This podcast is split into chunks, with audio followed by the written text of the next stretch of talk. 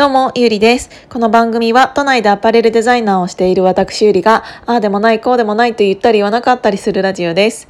えーとね、ちょっと、あのー一つずっと悩み？悩みというか、がありまして、皆さんって家で、えっ、と、ストレッチだったりとかね、そういうもの、そういうストレッチポールだったり、そういうものってありますか？えっ、と、私はヨガマットとストレッチポールと、あとなんか、えっ、と、それ、ストレッチポールの半、半分バージョンみたいなやつ とか、あとダンベルとか、えっ、と、こまごましたものがいろいろあるんですけど、えっ、と、バランスボールもあるんですよね。で、なんかバランスボールって、うんと、私は結構一番使う、うん、ストレッチ用具というか、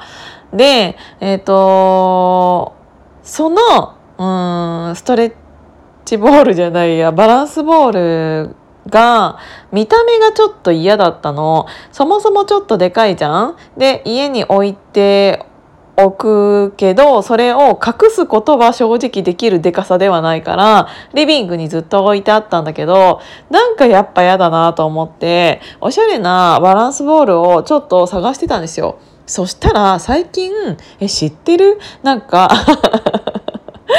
あの、B ラブっていう、あの、ドイツの、えっ、と、ストレッあバランスボールがあるんだけど、そのバランスボールが見た目がめちゃめちゃ可愛くて、まあ最終的には布で覆ってあるんだけど、あの、中にちゃんとした、まあいつも私たちが知っているようなビニールみたいな ものでできたバランスボールが入っていて、それの周りにそのバランスボールを、えっ、と、覆うちゃんとした、うん、布がある。で、なんかそれがファブリックがめちゃめちゃなんかソファーとかで使われているような感じのファブリックだからしっかりもしているし、えっ、と、見た目もすごくおしゃれだしっていうので、最近はね、あの、都内だったらエストネーションとか、あの、ちょっといいセレクトショップだったりとか、ちょっといいインテリアショップだったりっていうところに置かれ始めたんだけど、さすがドイツだなと思った。なんだけどね、これね、あの、膨らますご、膨らますのがめちゃめちゃ大変で、っていうのは、うんと、それが一つになってないわけですよ、そもそも。えっ、と、バランスボールの中側と外側のカバーが一つにはなっていないから、一回何も考えずに、えっ、と、内側のバランスボールを膨らましてしまったんだけど、膨らます前に、な、一回あの、しょぼしょぼのまま、カバーのファスナーから内側にボールを入れて、その中から、あと膨らまないと、もうファスナーかから、あの、うんと、ふ、ん？ファスナーに入らないわけですよね。だから、一回ある程度膨らましたのはいいものの、あ、ダメだ、これじゃカバー入らないと思って、一回もう一回なんかちっちゃくして、あのーで、ちっちゃくするのも一番ちっちゃくして、もう本当に空気ゼロにもう一回戻してからじゃないと入らない大きさだったの。あのファスナーの大きさがね。だからもう一回入れ始めたんだけど、これが、うんと、セットで、あの、手押しのポンプがついてはいるんだけど、そのポンプが、あのー結構しょぼい感じなんですよね。だから、しかも、あのー結構ね、なんかこのバランスボール自体がしっかりしているものだからこそ、ぶっちゃけ、なんて言うんだろう、そのビニール、バランスボールのあのボールの素材自体がすごくしっかりしているから、あのーそれがある程度パン、すっごいパンパンになるまでに、かなり、えっ、と、手で押していかなきゃいけないんですよ。あの中に空気がめちゃめちゃ入るからそのゴムが伸びるみたいな感じの作りになっているから、あの手のね、力だけでは絶対にあの、膨らまないんですよね。で、私、あの、チャリンコも乗るので、チャリの、えっ、と、空気入れの、えっ、と、なんか先っちょがさ、取り替えられるやつあるじゃんそれで、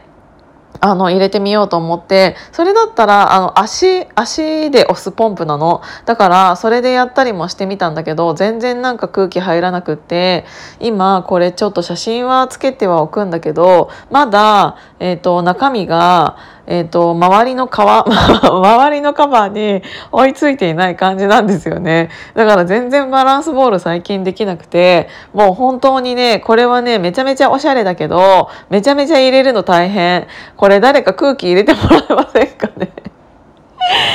本当にこれさあのどうやってみんな空気入れているんだろうっていうぐらいでもう二の腕っていうか腕も疲れちゃって。